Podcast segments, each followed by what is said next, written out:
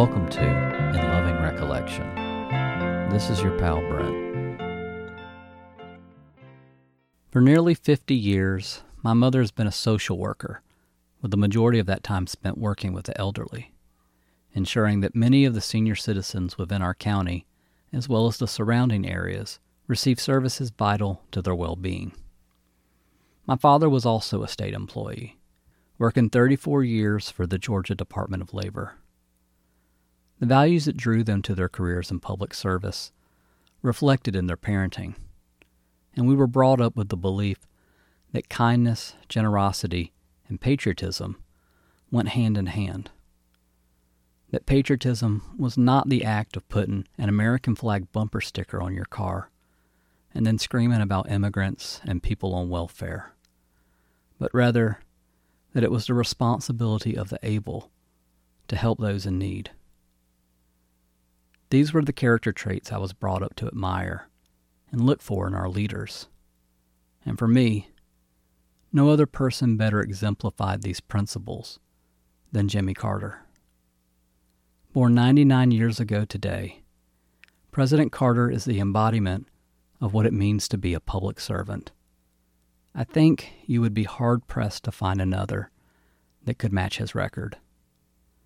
As a citizen, a governor, a president, and a former president. The man has worked tirelessly as an advocate for peace, a proponent of human and civil rights, and a promoter of environmentalism. He's fought against fascism, both foreign and domestic, helped through his work with the Carter Center to nearly eradicate guinea worm disease, and has since the mid 80s dedicated much of his time to the building and repairing of homes of Habitat for Humanity. But beyond all of his numerous good deeds, exist a number of other attributes that contribute to his indelible character. He's uniquely Southern, exhibiting the type of eccentricities that only our specific region is capable of producing. He's a devout evangelist that also firmly believes in the separation of church and state. He is a devoted and committed husband who has formed a true partnership with his wife of 77 years, Rosalynn Carter, treating her as an equal and never being too shy to display his love for her whenever the kiss cam happens to find the two of them at a Braves game. And of course, one must not forget that one of the most important attributes of this great man is his love of rock and roll. I mean, this is the guy that had the Allman Brothers campaigning for him and counts Bob Dylan as one of his closest friends. If there were ever a president more deserving of a rock and roll tribute, it's definitely Jimmy Carter. In 1993 and again in 1995, the band Blue Mountain did just that with the release of their song, Jimmy Carter. I had first become aware of Blue Mountain through their connection with Wilco. I had gotten really into that band during my first year of college after buying a copy of their album Summerteeth at a record store in Athens. As is often the case with artists I fall for, I wanted to consume whatever was available. And with Wilco, there were so many paths and excursions to explore once I had begun to venture down that rabbit hole. Eventually, I would find my way to Blue Mountain the Oxford, Mississippi based band, built around the partnership between guitarist Cary Hudson and bassist Laurie Stirratt, twin sister of Wilco bassist John Stirratt. After learning of Blue Mountain and then discovering that they had a song on their 1995 record, Dog Days, titled Jimmy Carter, a song about my hero, well, I just knew that this was going to be a band for me. So I found myself a copy of Blue Mountain's Dog Days. I put it on, skipped ahead to track 11, and I listened. This is the story of that recording. Hi, this is Cary Hudson with Blue Mountain, played guitar and uh, sang on the track. Laurie Stirratt, bass player, backup vocalist in Blue Mountain.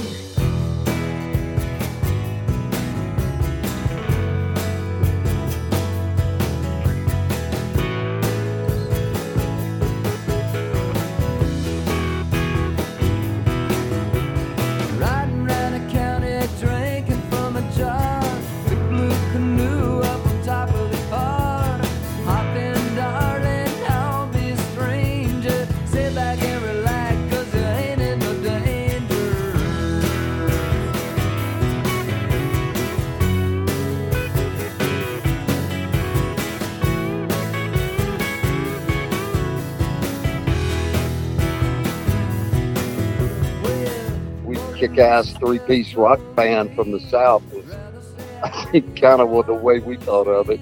We weren't trying to fit into a certain scene. Yeah, that's about right. It was really fun being a three-piece. It was like some of my favorite bands were three-piece bands, and it was it was a really cool thing. And you know, with Cary's guitar playing, it was we didn't really need anybody else. You know, I mean, he's always been a great guitar player and covered all the bases and sang most of the lead and played some killer leads and it was a great experience. It was a, it was like just the kind of band I always hoped I, I could be in. Blue Mountains, Cary Hudson and Laurie Stirratt would first meet in Mandeville, Louisiana, through Stirratt's twin brother John, who met Hudson while attending the University of Mississippi, with the two of them eventually forming the band, the Hilltops. John and Cary were playing in a band together in Oxford. And if I remember correctly, Cary, I, I don't know if y'all were playing a gig or what, probably were, but I, I believe that's the first time I met Cary was at my parents' house. Yeah, I think we just came over to meet your grandma or something. I can't remember. Oh, okay. Yeah. Yeah, that was the first time Cary and I ever met. Yeah, that was uh I guess what Cary like uh 80 87 maybe and then bass player who was playing in the Hilltops left and John asked me to move up to Oxford, you which I loved Oxford. I visited him a couple of times and really liked it and uh, asked me to come play bass in in the Hilltops. In 1990, the Hilltops would dissolve, with John Stirratt moving on to join the Belleville, Illinois band Uncle Tupelo, and Hudson and Stewart briefly relocating to California to form Blue Mountain. After returning to Oxford, the duo, along with drummer Matt Brennan, would record their self titled debut, releasing the record through their own Four Barrel label in 1993. Eventually, the band was signed with the independent label Roadrunner Records and traveled to Springfield, Missouri with new drummer Frank Coutch to record their sophomore effort with producer Eric Ambel at the studio Springfield. It was like kind of in an old uh, storefront in the old part of downtown Springfield. It was pretty pretty small, but not I mean not tiny. They had some great gear, great analog gear, and uh, great amps, and you know everything that you would want for you know a really good studio. And uh, remember it being really like comfortable, you know. Uh, just the studio itself was very, it was really well put together. Yeah, that was Eric Ambel, the producer that uh, picked the studio. We didn't know anything about it, it turned out to be really great. Yeah, and uh, the studio owner was uh, Lou Whitney, who is in the Skeletons, and he he a great guy. He was great, just a great guy, and and I'm I'm really glad we got the, or at least for me, I and I'm sure Cary feels the same way, but it was a great experience in a lot of ways, and uh, just you know working with people like that, and um, and Lou in particular was just so you know he's like this kindly like father figure but like a like a badass like bass player rock and roller at the same For time sure. so he just had this great uh, aura about him and so that was really wonderful working with him and and and with eric of course We made the whole album in like six days, and so there was like twelve songs.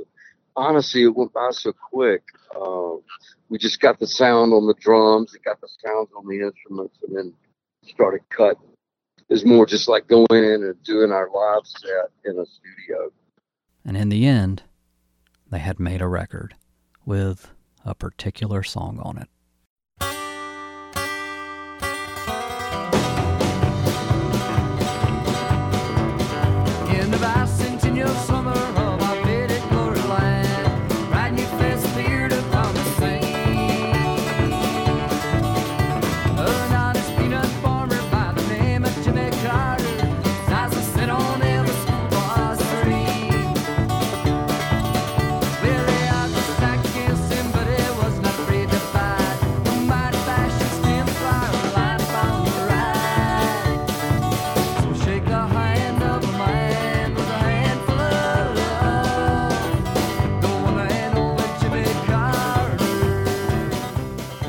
Originally appearing on their self titled debut and later re recorded for Dog Days, the track Jimmy Carter is a fast paced country rock tribute to our nation's 39th president. With its Bakersfield indebted guitar playing, rounded out by a steadfast rhythm section and a first rate chicken picked guitar solo. Hudson's spirited vocal delivery, punctuated by Stirratt's harmonies, tells the story of Carter's rise to the presidency, emphasizing his honesty, compassion, and fearlessness. Particularly at the time that I wrote the song, we didn't really have as clear of a historical perspective on Jimmy Carter as we do now. Everybody agrees now he's a great human being, not just a good president. But at the time, there was a lot of controversy about it. And so at the time, I was more prone to state political stuff. And so I was like, I'll just throw this one out there, you know, and see how fast I can play the guitar at the same time.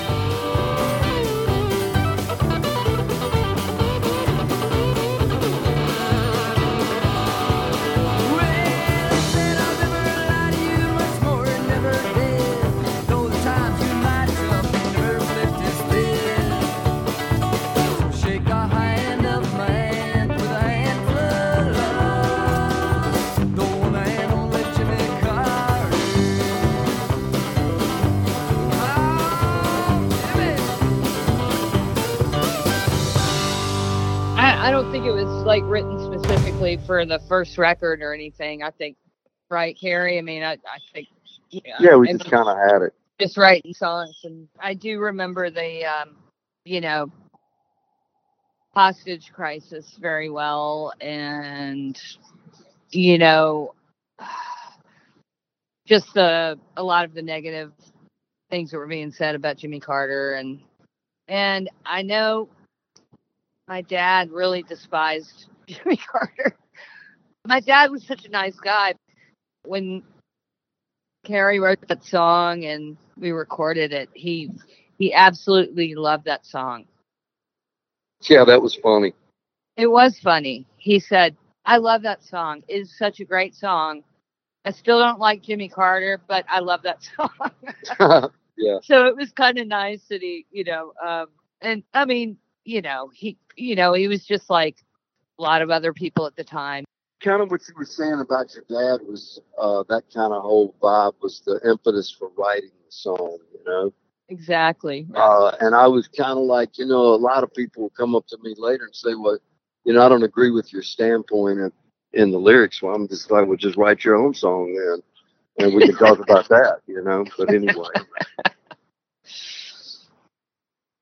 Well, it is it is a great song because I, I do feel like personally like Jimmy Carter was probably like one maybe the last president that we had that was actually like a human being, you know. so, you know, um, and he was a and is, uh, you know, just a I think a really good person, and he had good taste in music. Roadrunner Records would release Blue Mountain's Dog Days in July of 1995. Around seven months later, while playing a residency in Atlanta, the band would receive an unexpected acknowledgement. that we were playing a residency at uh Karen, do you remember uh was it what was the name of that place? It was wasn't- underground. I can't remember the wasn't name of it. Eddie's attic. No, it was uh it was a basement club.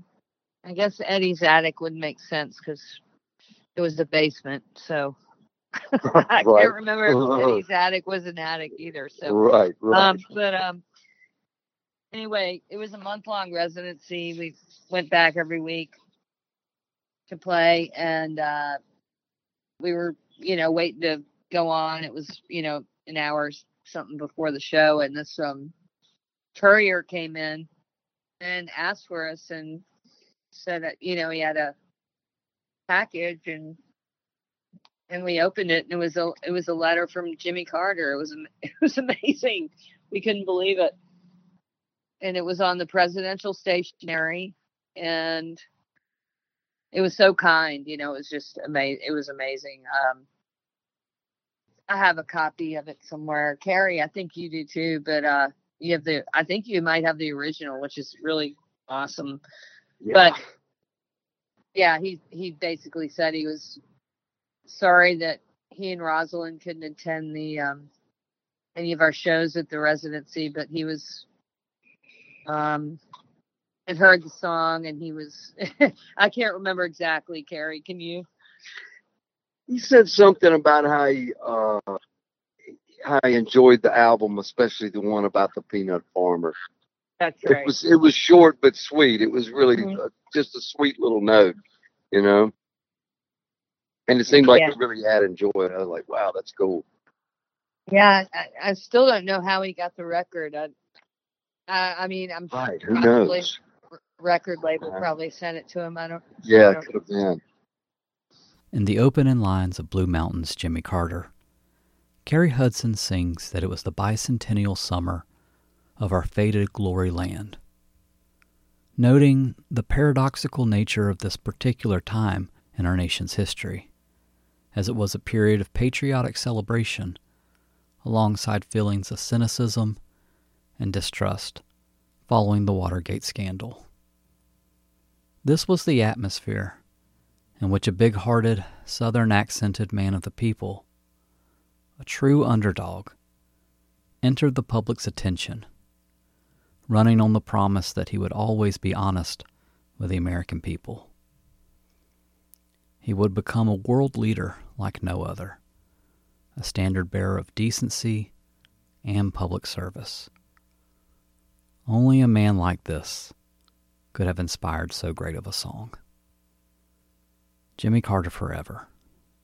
Well, I mean, I really um, fond feelings about that song, and I, you know, it's like a hopeful message. It, he was a spectacular and is sorry, I hate to do was sorry, He's still around. Is, crazy. he is, yeah. Yeah. But uh, you know, he's. I think he was a great human being, and I, I feel like you know, he really did what he thought was right when he was president, and uh, I mean, I'm afraid we've lost that. So, I mean, to me, it's like just not to be nostalgic, but you know, I think it's just maybe I- don't know a memory of a a little bit of a better time in a way, you know, um, at least politically. But I I'm I'm sure it was just as bad then, and you know.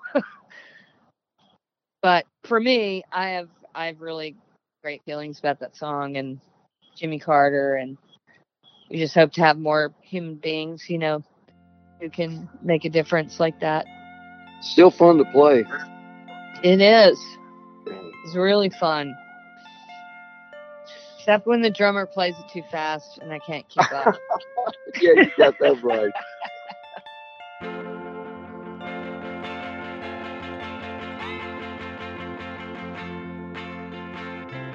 Thanks for listening to In Loving Recollection. A very special thanks to Cary Hudson and Laurie Stirratt for speaking with me about this very special recording.